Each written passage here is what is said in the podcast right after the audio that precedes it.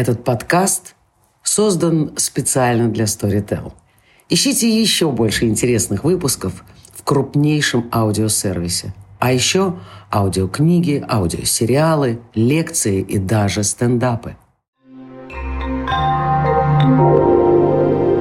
Всем привет, это Даша Демехина и подкаст «Жизнь как перформанс», где мы берем за отправную точку искусства, который служит нам поводом для разговора о самых разных вещах. Это первый сезон э, этого подкаста и второй подкаст. Первый сезон, напоминаю, посвящен теме «Альтернативы нет». Любой знак препинания поставьте в конце. Точку, восклицательный знак или вопросительный знак. Мы пытаемся разобраться, какие есть альтернативы. И сегодняшний второй подкаст будет э, посвящен такой э, любопытной и на самом деле достаточно непростой теме пересечения между искусством и обучением. Мы поговорим от вопросов, посмотрим, куда нас заведет подкаст, от вопросов вопросов, что нам может дать искусство повседневной жизни, до того, а можно ли вообще искусство научить. Если можно, то вот с такими практиками, как перформанс, современный танец, театр, э, чему мы будем учить? Или это талант, дар, и вот родился, и работай с этим а если нет, то нет. Сегодня у меня в гостях Катя Ганюшина, человек с такой очень разнообразной идентичностью, которого не просто представить. Я коротко представлю Катю, потом она подробнее о себе расскажет. Для меня, наверное, самая главная Катина идентичность, которая для этого подкаста пришлась очень-очень кстати, это то, что Катя одновременно и теоретик, и практик, человек, которого э, вообще эта граница не существует, человек, который и учит, и пишет, и показывает, и курирует, и, в общем, делают весь спектр профессиональных задач, которые могут быть в современном танце. Вот, Катя, Привет. Да, привет всем. Ну что, я могу только, наверное, добавить про какое-то актуальное состояние моих идентичностей на сегодня, потому что с недавних пор к ним добавилось еще поле театра, и в котором сейчас очень идет активная деятельность. Вот э, буквально на днях мы показали, была премьера спектакля «Сказ» о том, как монах-хипстер по кругу ходил. Премьера была в Туле на площадке, независимой площадке «Барабан», и э, московская премьера будет 21 декабря в Центре интеграции на Тверской улице. Вот, и это прям такая театральная работа с драматургом, с актерами. Практически той же командой мы сделали в августе еще спектакль «Купание запрещено», который происходит на поле, и я надеюсь, что будет жить как видеоинсталляция в последующем. И вот тот же драматург, с которым я работаю, предложила мне э, сделать тоже какая-то совершенно новая задача для меня, срежиссировать читку пьесы в рамках программы «Любимовка еще». Наверное, вот такой из актуального, если добавить. Да, и вот, э, наверное, сразу хочется задать такой вопрос. У тебя очень много, получается, получается, профессий разных, которые внутри тебя находятся, да, и вот как ты видишь этот переход из куратора в переводчика, из переводчика в режиссера, и что тебе вообще позволяет этот переход осуществлять? Mm-hmm. Потому что еще хочется отдельно сказать, что, Катя, очень любопытная история с образованием, потому что изначально твое образование экономическое и карьера, которая делала Катя, была связана со Сбербанком. Ну, не с Сбербанком, но с финансами. С да, финансами, Сбербанк да. это последнее место работы. Да, с финансами mm-hmm. это была успешная карьера, и Катя тот человек, который на пике карьеры уходит и отправляется в свободное плавание, находит для себя современный танец, да, и ты учишься в Лондоне угу. ну, на, на магистратуре. По современному искусству, да. Твое базовое образование, оно никак не связано с искусством и ни с одной из тех типов деятельности, которым ты занимаешься сейчас. Ну да, но вот знаешь, когда ты еще делала введение, я уже хотела про, собственно, про это сказать, про свое какое-то э, видение, которое, наверное, как раз сейчас очень сильно так проявляется и формулируется. Я действительно, как человек бизнеса в прошлом, для меня очень важно, что э, условно капиталистический мир, да, то есть не просто бизнес как какая-то вот какой-то сектор нашей жизни, вот бизнес есть искусство, есть наука и так далее, а тот факт, что на самом деле капитализм является ну основой всего, да, и в культурном даже каком-то там смысле, в широком смысле культуры. В общем, мир устроен по этим законам, мир живет по этим законам. Вот это вот отсутствие функциональности того, что происходит, то есть подчиненности цели, задачи, эффективности всего всего того, что присуще бизнесу, без безумно важная какая-то для меня история и то, почему, видимо, для меня случился такой сильный переход. Хотя,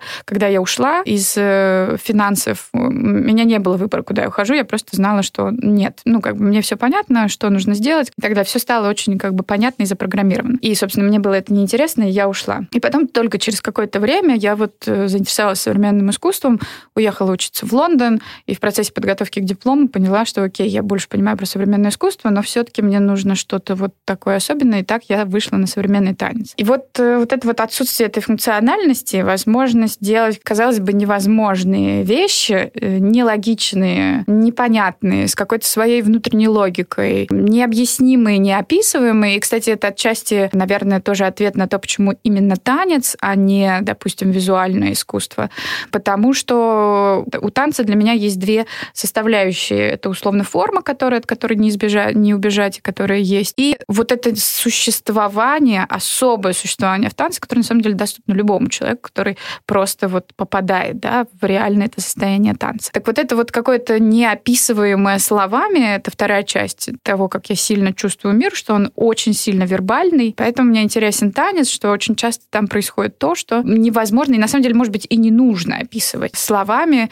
Это то, что вскрывает ваше воображение, причем на всех уровнях абсолютно. И, конечно, работать с вашим телом, да, ну, то есть такой, условно, фитнес для э, интеллектуалов. Вот. И на самом деле я думаю, что вот с переходом, например, в театральную какую-то сферу, тоже какой-то очередной, там, не знаю, слом, не слом, потому что по-прежнему танец для меня действительно ну, важной сферы деятельности. Но я вижу, что я и туда привношу какие-то э, элементы оптики, какие-то подходы. Именно поэтому у меня получается то, что получается, что по-другому выглядит, чем какая-то более конвенциональная театральная история. Такой еще интересный пример вот этих каких-то вещей совсем другого какого-то уклада подходов. Ну вот реально какой-то принцип другой вселенной, другого мира, который я нашла в танце и занятиями танцем. Я, например, понимаю, что они легко перекладываются на все, что угодно, вплоть до, например, каких-то простых вещей, типа обучения английскому языку. Э, вот тоже такая же практика. Я занимаюсь э, с людьми, которые готовы к тому, что будут занятия не по методике, не по учебнику, да, что это будет какая-то живая субстанция, но очень многие принципы моего стиля преподавания, они появились и осмыслились именно в рамках танца. Поэтому, мне кажется, вот э, танец, перформативные какие-то истории, э, потому что тот танец, которым занимаюсь, он гораздо ближе к перформативным историям, нежели к хореографии, к форме, к балету. Мне кажется, что это как-то, ну, в каком-то смысле какие-то универсальные принципы, которые можно использовать в условно новом мире, в который мы э, вступаем, понимая, что тот уклад, которым мы жили долгое время, испытывает сейчас очень большой кризис. Правильно ли я понимаю, сейчас попытаюсь суммировать и наметить какие-то точки диалога, с которыми можем пойти от того, что ты сказала, что, ну, если так очень грубо говорить, что танец, с одной стороны, это альтернатива капиталистической деятельности или деятельности, которая укоренена сегодня, да, там, например, бизнесу или, например, чему-то еще, и для тебя вот это стало как бы альтернативным образом жизни даже, да? Угу. Танец э, предлагает в том числе альтернативные подходы к обучению. Танец предлагает э, такие, об этом мы говорили в Соли, но интересно тоже это затронуть, что это альтернатива реальности, которая есть, если она вскрывает э, воображение, она предлагает нам какие-то новые способы, вот способы чего, действования или чего, да, ситуации, коммуникации. Ну и даже просто восприятие реальности, да. Я думаю, что это, это вполне возможно. Я, дум, я думаю, что я, там, условно, как теоретик, нахожусь вообще в самом-самом-самом начале пути этого осмысления, но это тема, которая действительно меня тоже очень будоражит. И я знакома немножко с Олиной идеей, и э, она мне тоже очень симпатична, да. Это действительно какая-то другая реальность, но при этом это, знаете, не ситуация, типа вот там было там язычество, а теперь христианство, да, такая немножко борьба за власть. Было это, стало это. Это как, это как будто бы другая реальность, которая может существовать прекрасно в этой одновременно, не знаю, пропитываться, пересекаться. Вот эм, это похоже на самом деле на то, как любимый мой Хосе Жиль, который я постоянно цитирую, описывает э, производство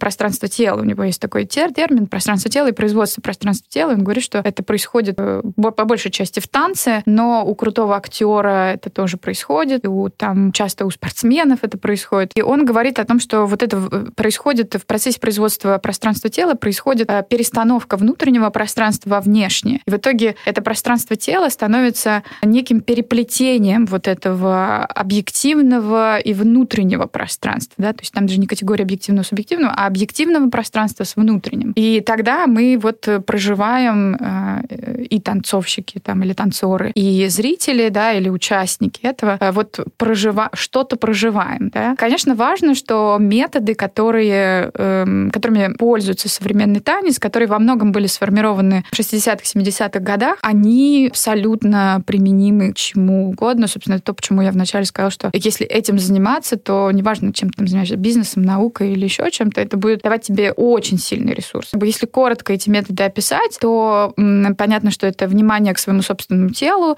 и это внимание не на уровне, как я выгляжу, да, а это какое-то более глубокое внимание, понимание процессов того, из чего реально состоит твое тело. Глубина, в которую можно идти, глубина понимания просто бесконечная. Да и наука располагает не таким большим, на самом деле, э, массивом знаний, даже по сравнению с тем массивом, который мы уже про космос да, имеем. Вот, э, это первая история, да, то есть очень четкое внимание, достаточно в этом смысле рациональное, да, то есть как устроено наше тело. Потому что один из основных принципов работы с телом — это такой идиокинетический принцип, когда мы работаем с образами э, и с образами движения, и с образами ощущения нашего тела, но для этого надо хорошо представлять, э, к каким тканям таким образом через вот это воображаемое мы обращаемся в своем теле. Для того, чтобы, ну не для того, чтобы повлиять, но для того, чтобы увидеть, во что это да, э, может вылиться. С точки зрения формы, которая неизбежна, но в современном танце очень часто достаточно флюидна. Да, это импровизация, это основной метод создания в современном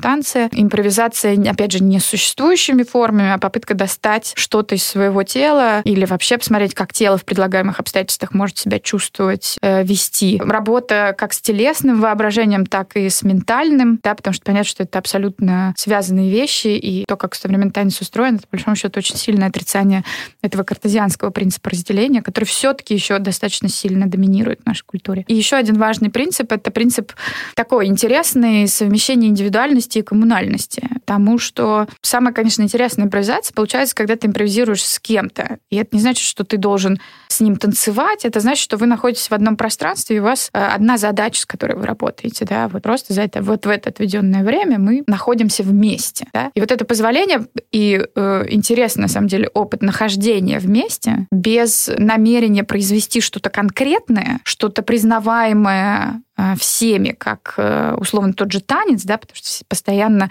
особенно когда новички приходят на импровизацию, восстают вопросы, а что танец, а что не танец, да? Вот это какие-то принципы, которые, мне кажется, вообще формируют другую оптику для существующей реальности. И мне очень симпатично, что эта оптика не отрицает существующую реальность, существующую реальность, а наоборот, грубо говоря, открывает какие-то двери в ней, да, что ты, как ты можешь в ней существовать. Но это все, честно говоря, звучит как мечта.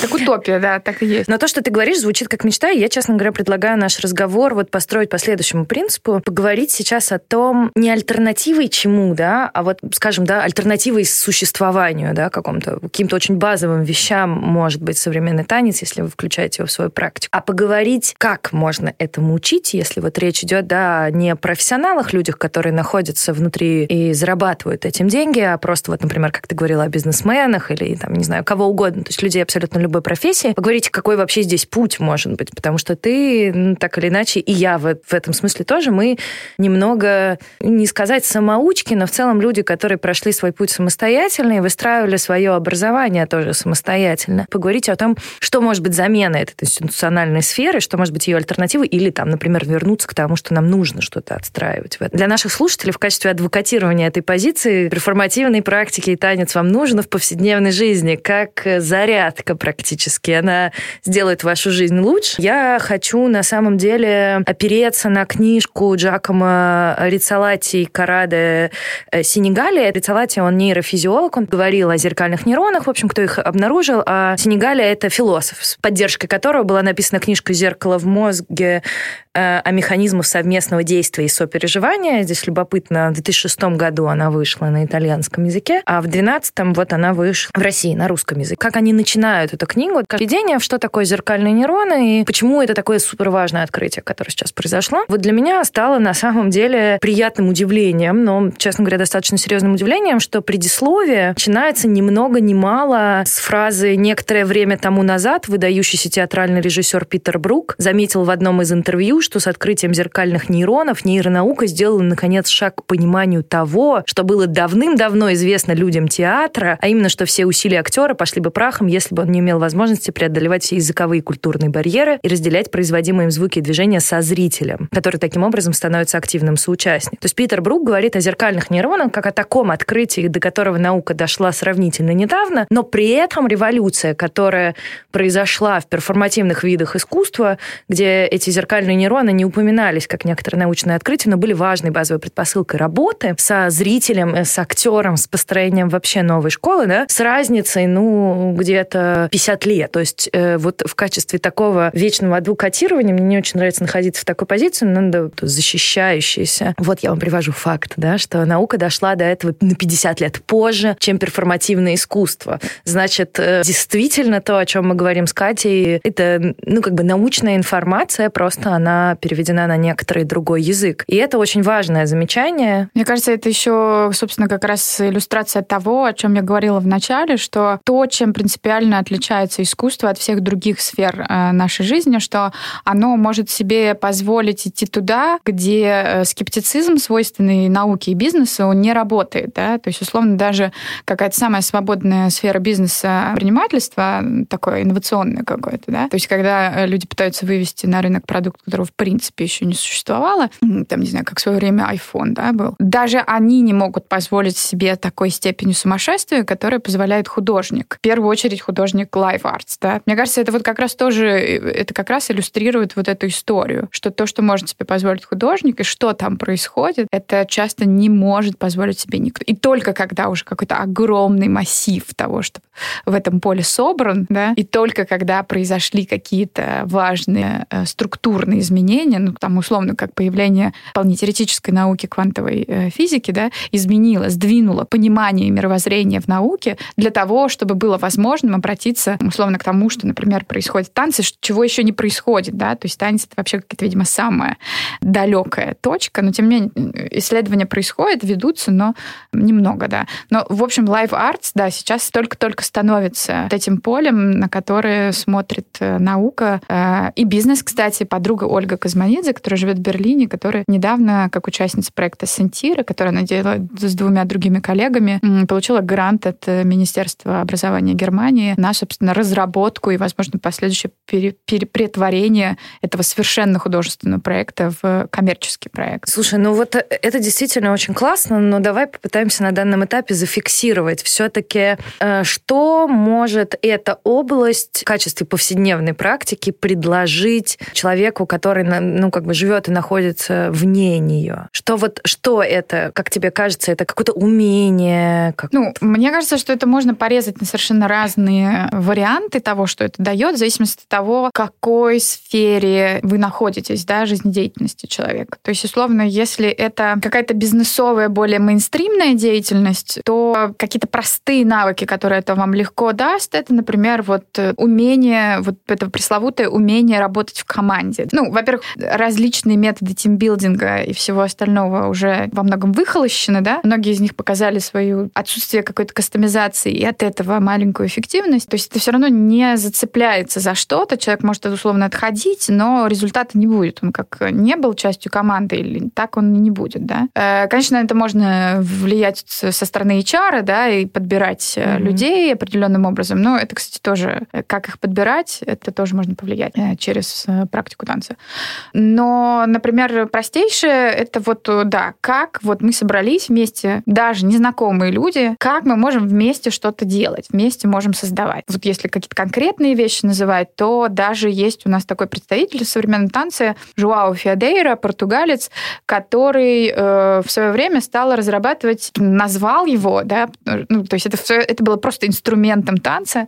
Человек это назвал и начал этим активно заниматься, продвигать это в другие сферы деятельности и так далее. Это называется метод э, real-time composition. Э, он очень сильно это анализирует, выстраивает, э, там, как это все делать. Ну и в конечном итоге он в какой-то момент перестал даже делать на какой-то период времени заниматься танцем, просто потому что это оказалось, стало пользоваться огромным спросом именно в бизнес-среде. То есть через тело оказалось гораздо эффективнее научить людей вступать в коммуникацию. И причем это важно, что мы не, не имеем дела с какими-то эмоциями, отношениями друг к другу, да, а именно переводим это в какой-то, надо, наверное, нельзя сказать, потому что там как раз слово, да, а под э, уровень, базис абсолютный, э, на котором э, тоже... Физиологический. Физиологический, да. Но это даже не физиологический, потому что там на самом деле много много всяких процессов, да, э, чем просто физиология.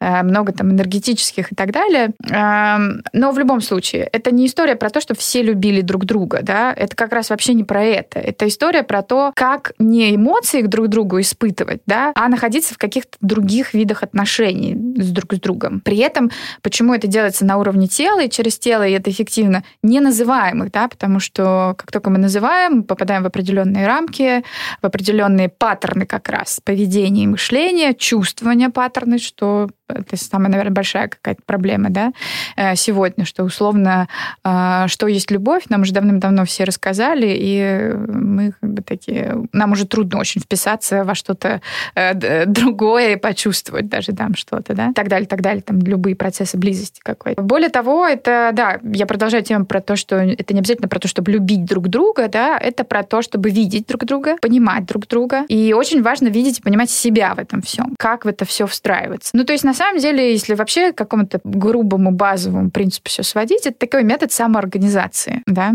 Ну, то есть это то, что супер востребовано в self-help культуре сейчас, которая мощно надвинулась на Россию благодаря переводам. И вот здесь вот для меня, например, я очень разделяю то, что ты говоришь, но у меня есть опасения, и мы будем обсуждать его в этом последнем подкасте этого сезона, про то, как перформанс, современный танец становится таким комодити и превращается товаром на рынке нового спиритуализма. То есть некоторых новых практик, в том числе практик самоорганизации, и выходит, надо сказать, на коммерческий уровень. Да, здесь примером является, например, то, что ряд студий московских, э, преподающих йогу, начали преподавать перформанс, например. Современный танец они начали преподавать раньше, но это скорее из-за того, что ну, очень не... размытая, да, ну, вот они, история. как ты понимаешь, не современный танец преподают, да, да. условно просто еще один стиль движения. Да-да-да, они преподают это в качестве да. фитнеса, но, по крайней мере, да. подают. Я просто не знаю, что они преподают в качестве перформанса, может быть, там тоже что-то другое, но вот этот вот... Почему мне вообще показалось, что это нам скорее начинать, начинать об этом говорить и делать подкаст,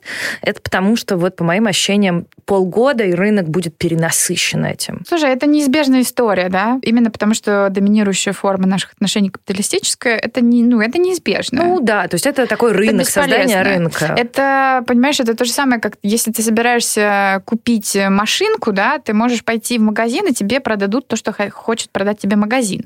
Либо ты можешь сделать research, разобраться в теме э, и вот выбрать я... то, что ты хочешь. Ну, вот да? я надеюсь, наши подкасты и будут таким ресерчем. Вроде бы мы каждый раз какие-то ответы все-таки даем. Давай попробуем заземлить нашу практику, наш разговор на практике и поговорить о том перформансе, продукте, который мы с тобой создали. Мы с Катей, помимо прочих идентичностей, работаем как художественный дуэт в не знаю, как сказать, в организации. Ну, в рамках группы. В рамках назовем, группы да. Бюро перформативных ритуалов угу. мы исследуем корпоративную культуру, и в частности, вот, например, то, о чем говорила Катя, пытаемся понять, как средствами перформанса современного танца мы можем научить людей быть вместе и ну, придумать некоторую альтернативу нетворкингу и тимбилдингу тому, как, например, делать команду из людей, которые друг друга не знают. И вот первый, и, надо сказать, достаточно успешно гастролирующий лекция перформанс, которая у нас есть, да, mm-hmm. если я не ошибаюсь,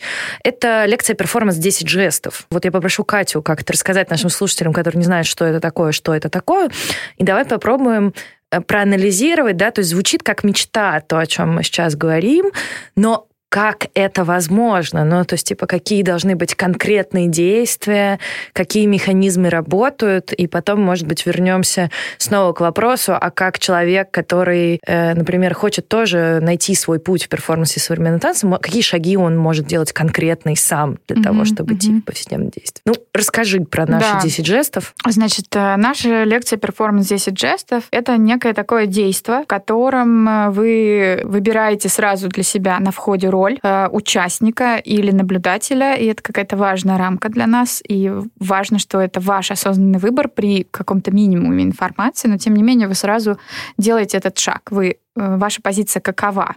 Вы наблюдаете или вы активно участвуете? Для меня это очень важно, потому что я считаю, что в современном мире ты не можешь быть просто, ну, я мимо проходил, да? Ты всегда активно существуешь, и ты либо участвуешь и что-то делаешь, либо ты э, наблюдаешь, но это, тем не менее, не отвергает твоей вовлеченности в это И событие. это, кстати, очень важная история, которую перформативное искусство опять-таки открыло, про то, что вы не можете больше быть э, наблюдателем, который не несет никакую ответственность. Вы в любом случае, если вы выбираете пройти мимо, вы делаете некоторый выбор, это выбор политический, и он накладывает определенные последствия, которые вы несете за ваши действия. Угу. Да, да, да, да. А, вот, соответственно, и после того, как вы это выбрали, и, собственно, начинается непосредственно лекция перформанс, участники располагаются за столами. Это, собственно, такая отсылка непосредственно к формату лекции, да, учени- ученичества и всего остального, или, да, вот чисто бизнесовая среда. Располагайтесь за столами, на котором находится курица, пакет и веревка, а наблюдатели обычно располагаются э, вокруг э, участников, чтобы иметь возможность наблюдать как нас, так и, собственно, участников непосредственно. И дальше мы вместе с Дашей проходимся по 10 известным перформансам из истории э, современного искусства, относящихся к разным периодам, из разных стран, Э, что для нас очень важно, да, потому что для нас это все некое единое поле. Э, соответственно, как мы предлагаем вам э, участвовать или наблюдать это? Сначала мы даем некую инструкцию, предложение занять либо какое-то положение в пространстве,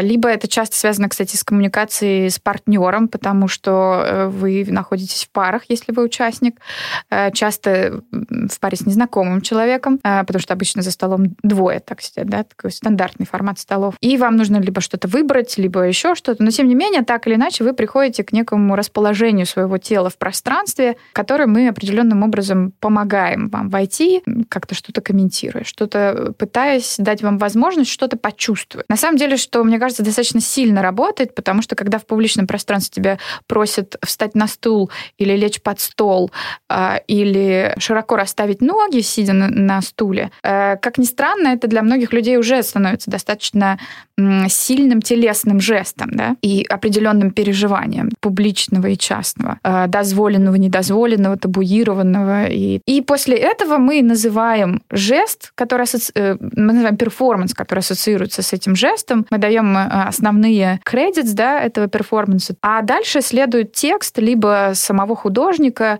либо искусствоведа, либо зрителя, либо это просто статья или там, не знаю, из Википедии, которая сообщает вам какую-то порцию информации э, об этом перформансе. Да, то есть очень часто вы, если там условно не возьмете телефон тут же и не погуглите по названию, да, вы можете даже не, не понять, Что в чем непосредственно да. заключался перформанс. И это тоже какая-то важная для нас вещь, потому что, ну, это тоже такая попытка вырваться из этой спекулятивной, спектакулярной, скорее, э, экономики, да, где ты просто приходишь и потребляешь. Это такой тоже тоже призыв к действию.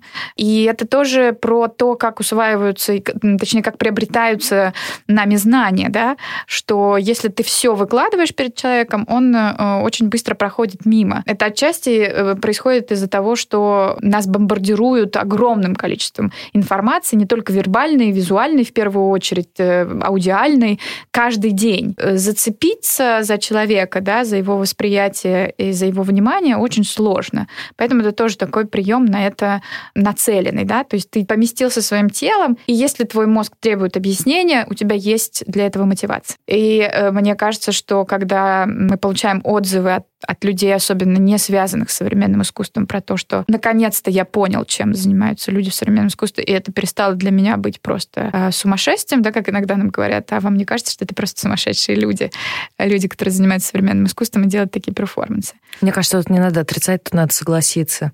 Да, да. Потому что эта свобода сумасшествия, она такая странная, но действительно позволяет делать какие-то открытия. Да, это вот как раз та наша беседа с зрителями, мне кажется, которая была у нас в Алмате последний да. раз, когда э, девушка задала вопрос, ну, мне кажется, это просто сумасшедшие люди, и, и мы спросили в ответ, а где та грань? Норма, вот это да. сумасшествие и где нет? Разве не вы выбираете каждый раз это? Ну да, но это на самом деле референс с моим первым словам по поводу того, что э, вот этого вопросительность, которую распределяет художник да, э, в пространстве, эманирует, есть такое угу. слово, да, эманирует.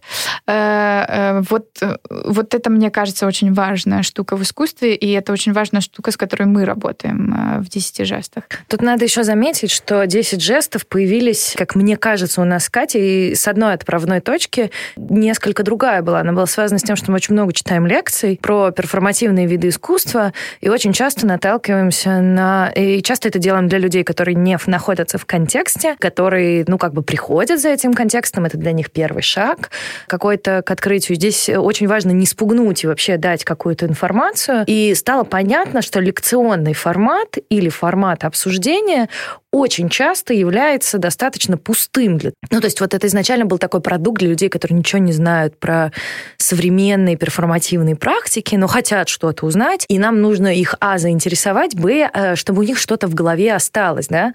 И вот, как правильно ты сказала, действительно есть некоторые трюки, которые мы используем. Например, не давая полную информацию, мы провоцируем людей на то, чтобы они гуглили, мы не против того, чтобы они гуглили прямо в процессе, да, выбирая какие-то шокирующие жесты и там балансируя между шокирующими повторяющимися и очень повседневными и простыми, мы тоже заставляем людей задумываться, что, например, перформанс — это не только про шок. Точка опоры Оли Кройтер, где она стояла на столбе, достаточно простой перформанс, и что мы там просим людей? Просто встать на стул и постоять. Ну, как бы условно не шевелясь, вытянувшись, и люди в конце такие, о, это тяжело. Хотя здесь как бы кажется, что действие достаточно примитивно. И в этом плане мы тоже балансируем. То есть, но мы как бы хотели, ну, ну как бы рассказать людям, да, просветить и, наверное, в некотором роде дать им знания, ну, то есть, наверное, научить. Но вот сейчас, когда я думаю об этом, да, когда мы с тобой пытаемся это проанализировать, у меня встает вопрос, он достаточно проблематичный. А учим мы вообще чему-то или нет? Можно ли рассматривать это как образовательный проект, или вот он уже куда-то перекочевал? Ну вот да, это еще когда на моменте ты говорила про то, чему мы учим, э, для, да, я тоже зацепилась внутренне за это, что, эм, понимаешь, мне кажется, что учить — это всегда некоторая позиция власти. Э, это значит позиция иерархии, это значит, что кто-то выше, кто-то ниже, да, кто-то что-то кому-то дает. Вот это, например, э, собственно, то, почему я говорю о том, что там занятие современным танцем, который проходит в импровизационном формате, э, это принципиально другое. Там вообще нет позиции учителя, да, потому что мы все тела, мы все находимся в одном пространстве, мы все как-то двигаемся по-своему, да, мы все можем создавать э, какие-то свои э, пространственные паттерны, какие-то свои движения, и это не повторимо, непредсказуемо, одномоментно, и там нет даже вот этого суждения. Оно как бы невозможно, там нет пространства для этого суждения. Поэтому, собственно, и нет этой фигуры, да, вот поэтому мы называем импровизационные сессии, например. Просто есть человек, который условно держит рамку и, и там, не знаю, э, следит за временем, потому что, ну, э, все равно мы живем. Э, ну, менеджер же. процесса, да, да, да, да, такой? Есть структура, которую необходимо поддержать, да. Поэтому именно из-за того, что принципиально другое сосуществование, да, и в этом смысле, мне кажется, тоже мы касаемся этого в десяти жестах, когда большая часть перформансов у нас э, мы проходим через какую-то либо индивидуальную историю, э, либо парную историю, а последняя, да, у нас заканчивается групповой композицией, скажем так, да, то есть совместным проживанием. И вот эта вот совместность, мне кажется, она важна. И в этом смысле для меня э, и лекция перформанс 10 жестов, она... Я не считаю себя вправе, что я могу э, чему-то научить. Даже когда я читаю лекции конвенциональные по танцу, я всегда начинаю их с того, что, друзья, нет истории одной, есть много историй. У каждого человека она своя. Если вы хотите в чем-то разобраться, и это на самом деле основной принцип research, ты не можешь открыть один источник и сделать вывод о чем-то по одному источнику. Да? Слушайте лекции разных э, лекторов. Ищите, соединяйте вот это вот, делайте свою историю, соединяйте ее по-разному. Вот это какой-то основной принцип современности, да, про который я тоже часто говорю на своих лекциях. Эм, как как нам вместе сосуществовать, опираясь каждый сам на себя, на каких принципах это базировать, да. Вот мне кажется, что мы, если и учим чему-то, да, то учим скорее вот такому. И мы э, непосредственно впрямую э, осуществляем это, вот эту историю про то, что каждый с этой лекции перформанс уйдет со своим пониманием и перформанса, и современного искусства, и даже того, что такое лекция перформанс 10 жестов. В прямом смысле слова. Потому что на это влияет все. Ну, э, вот здесь вот у меня есть э, такая э, занудная червячок, который меня точит, и от которого я все равно сложно отделаться. Вот смотри, как будто бы получается, что эта позиция, она разрушает то, зачем, например, э, ликбезные лекции существуют, да, например, ты, мы не можем разбираться во всех областях, мы вынуждены доверять э, какому-то экспертному мнению, которое нам рассказывает, да, например, я не знаю, от нейронаук до ядерной физики. Это сложная область, которую сложно вскрыть. И вот у меня есть два э, тогда некоторых противоречащих вывода, которые можно сделать. Э, первый, как будто бы, что, значит, мы тогда занимаемся не такой сложной областью, как та, да, например, э, или, или она какая-то принципиально иная, да, потому что э, вот с этим мне сложновато согласиться. Мне кажется, что то, чем мы занимаемся, это очень сложно.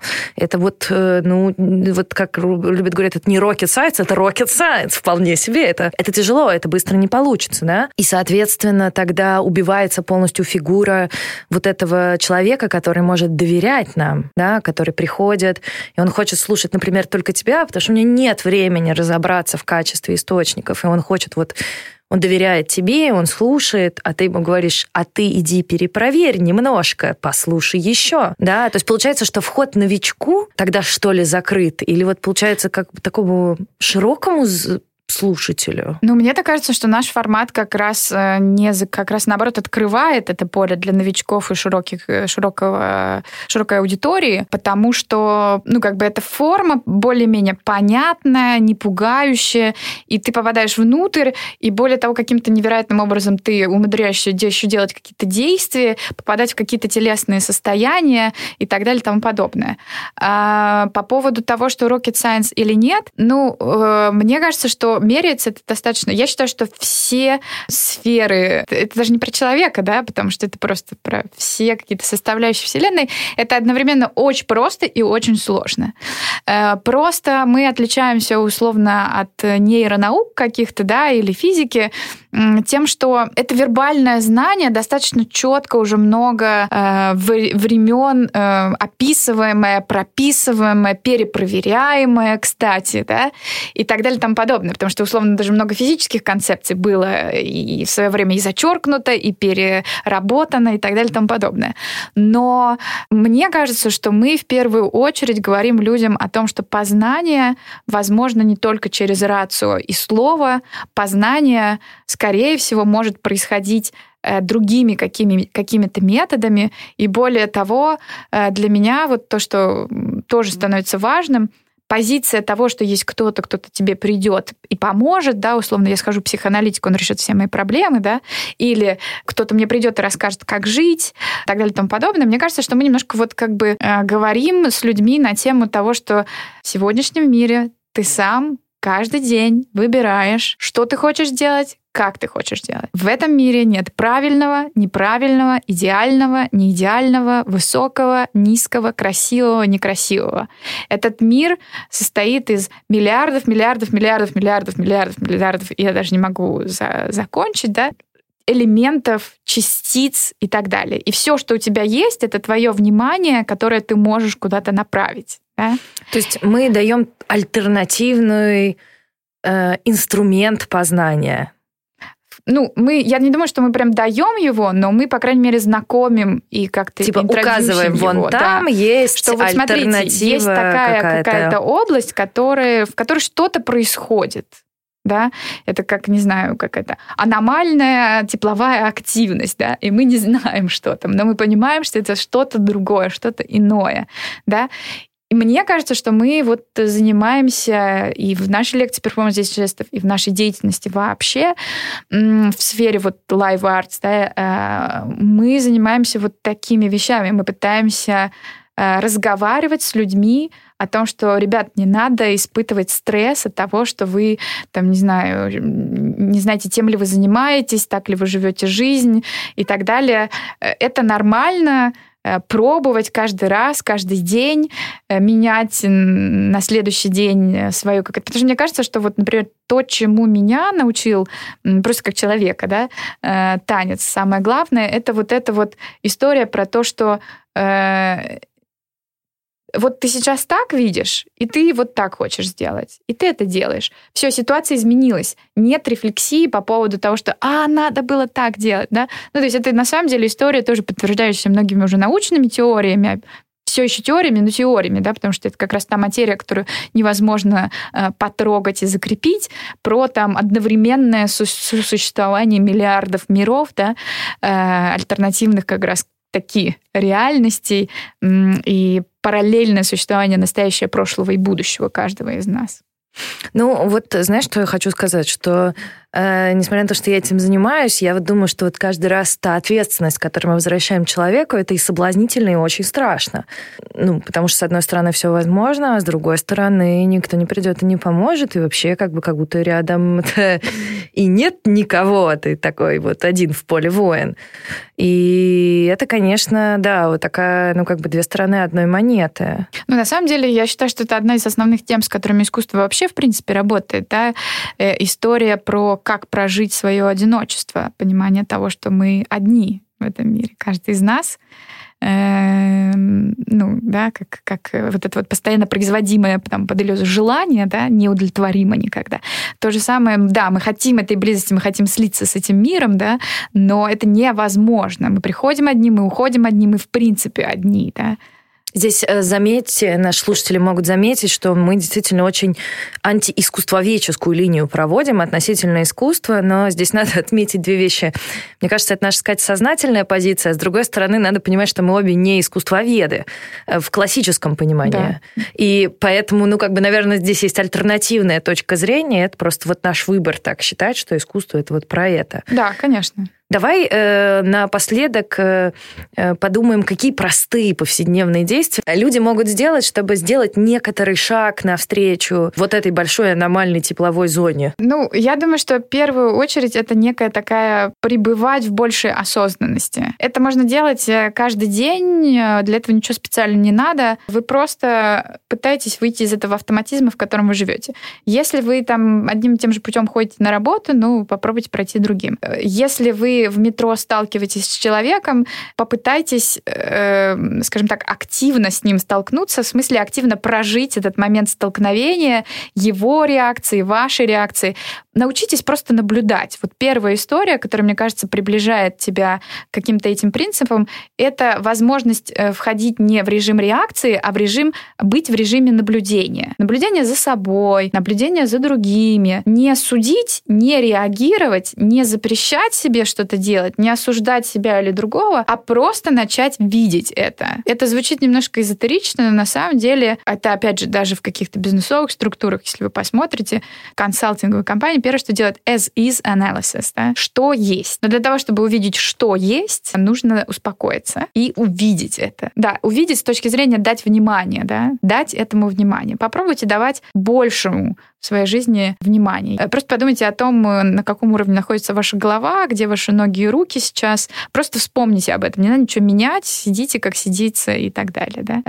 Э, вот какие-то попробовать просто начать Это работать вот курс из скольки э, таких сессий надо провести в метро, чтобы хоть какой-то результат почувствовать, ты думаешь? Ну, мне кажется, что если вы хотя бы неделю каждый день поддержите такую задачу, уже будет меняться ну, отношения. Один из знакомых художников визуального искусства попросил меня позаниматься э, с ним и с его друзьями, которые ходят на технорейвы, э, в недавнем времени начали ходить. И э, ну, задача вообще никак не стояла, просто из-за того, что мы работали до этого, э, он сказал, что а вот может ты прийти и вот что-то с нами такое сделать, чтобы вот тоже вдруг, вдруг все изменилось. Вот ровно, вот реально так стояла задача. Но уже даже после двух занятий они стали мне говорить, ты знаешь, вообще по-другому мы начали танцевать танцевать. Я чувствую, что я начинаю видеть что-то другое. Я не впадаю вот в это свое какое-то совсем закрытое трансовое состояние. То есть не только в метро, но и на технорейвах можно потестить? Можно потестить, больше помещать внимание э, не в себя,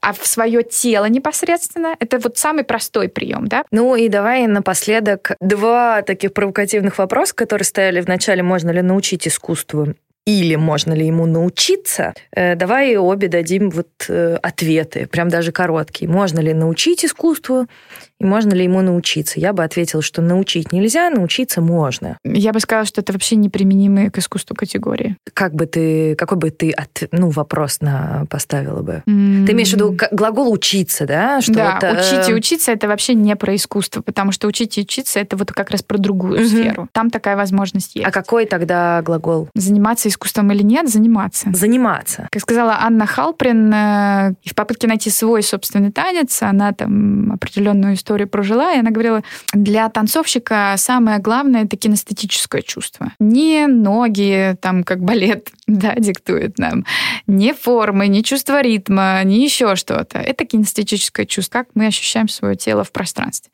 Это чувство, которое присуще каждому человеку. Это значит, что каждый человек может быть танцовщиком. Каждый может заниматься искусством. То есть, в общем, убиваем эту легенду о гениальности и таланте врожденном, или приобретенном, просто занимайтесь. Просто занимайтесь, да, потому что мне кажется, что иерархические всякие истории, ну, они неприменимы для этого поля. Вот, это домики. альтернатива иерархичным э, способам мыслить э, нашу реальность. Если хотите туда, э, слушайте этот подкаст и, э, в общем, записывайте, что вам надо сделать, и попробуйте в метро побыть в теле, Более хотя бы осознанно. недельку, да. Присылайте нам потом э, свои отчеты, мы их с удовольствием, когда Катя придет в следующий раз, э, зачитаем и обсудим. Все, всем пока. Пока.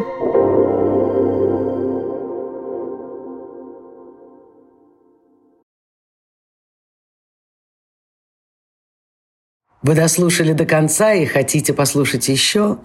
Просто зайдите в Storytel и слушайте без рекламы и без ограничений все, что пожелаете – Слушайте, будьте умнее.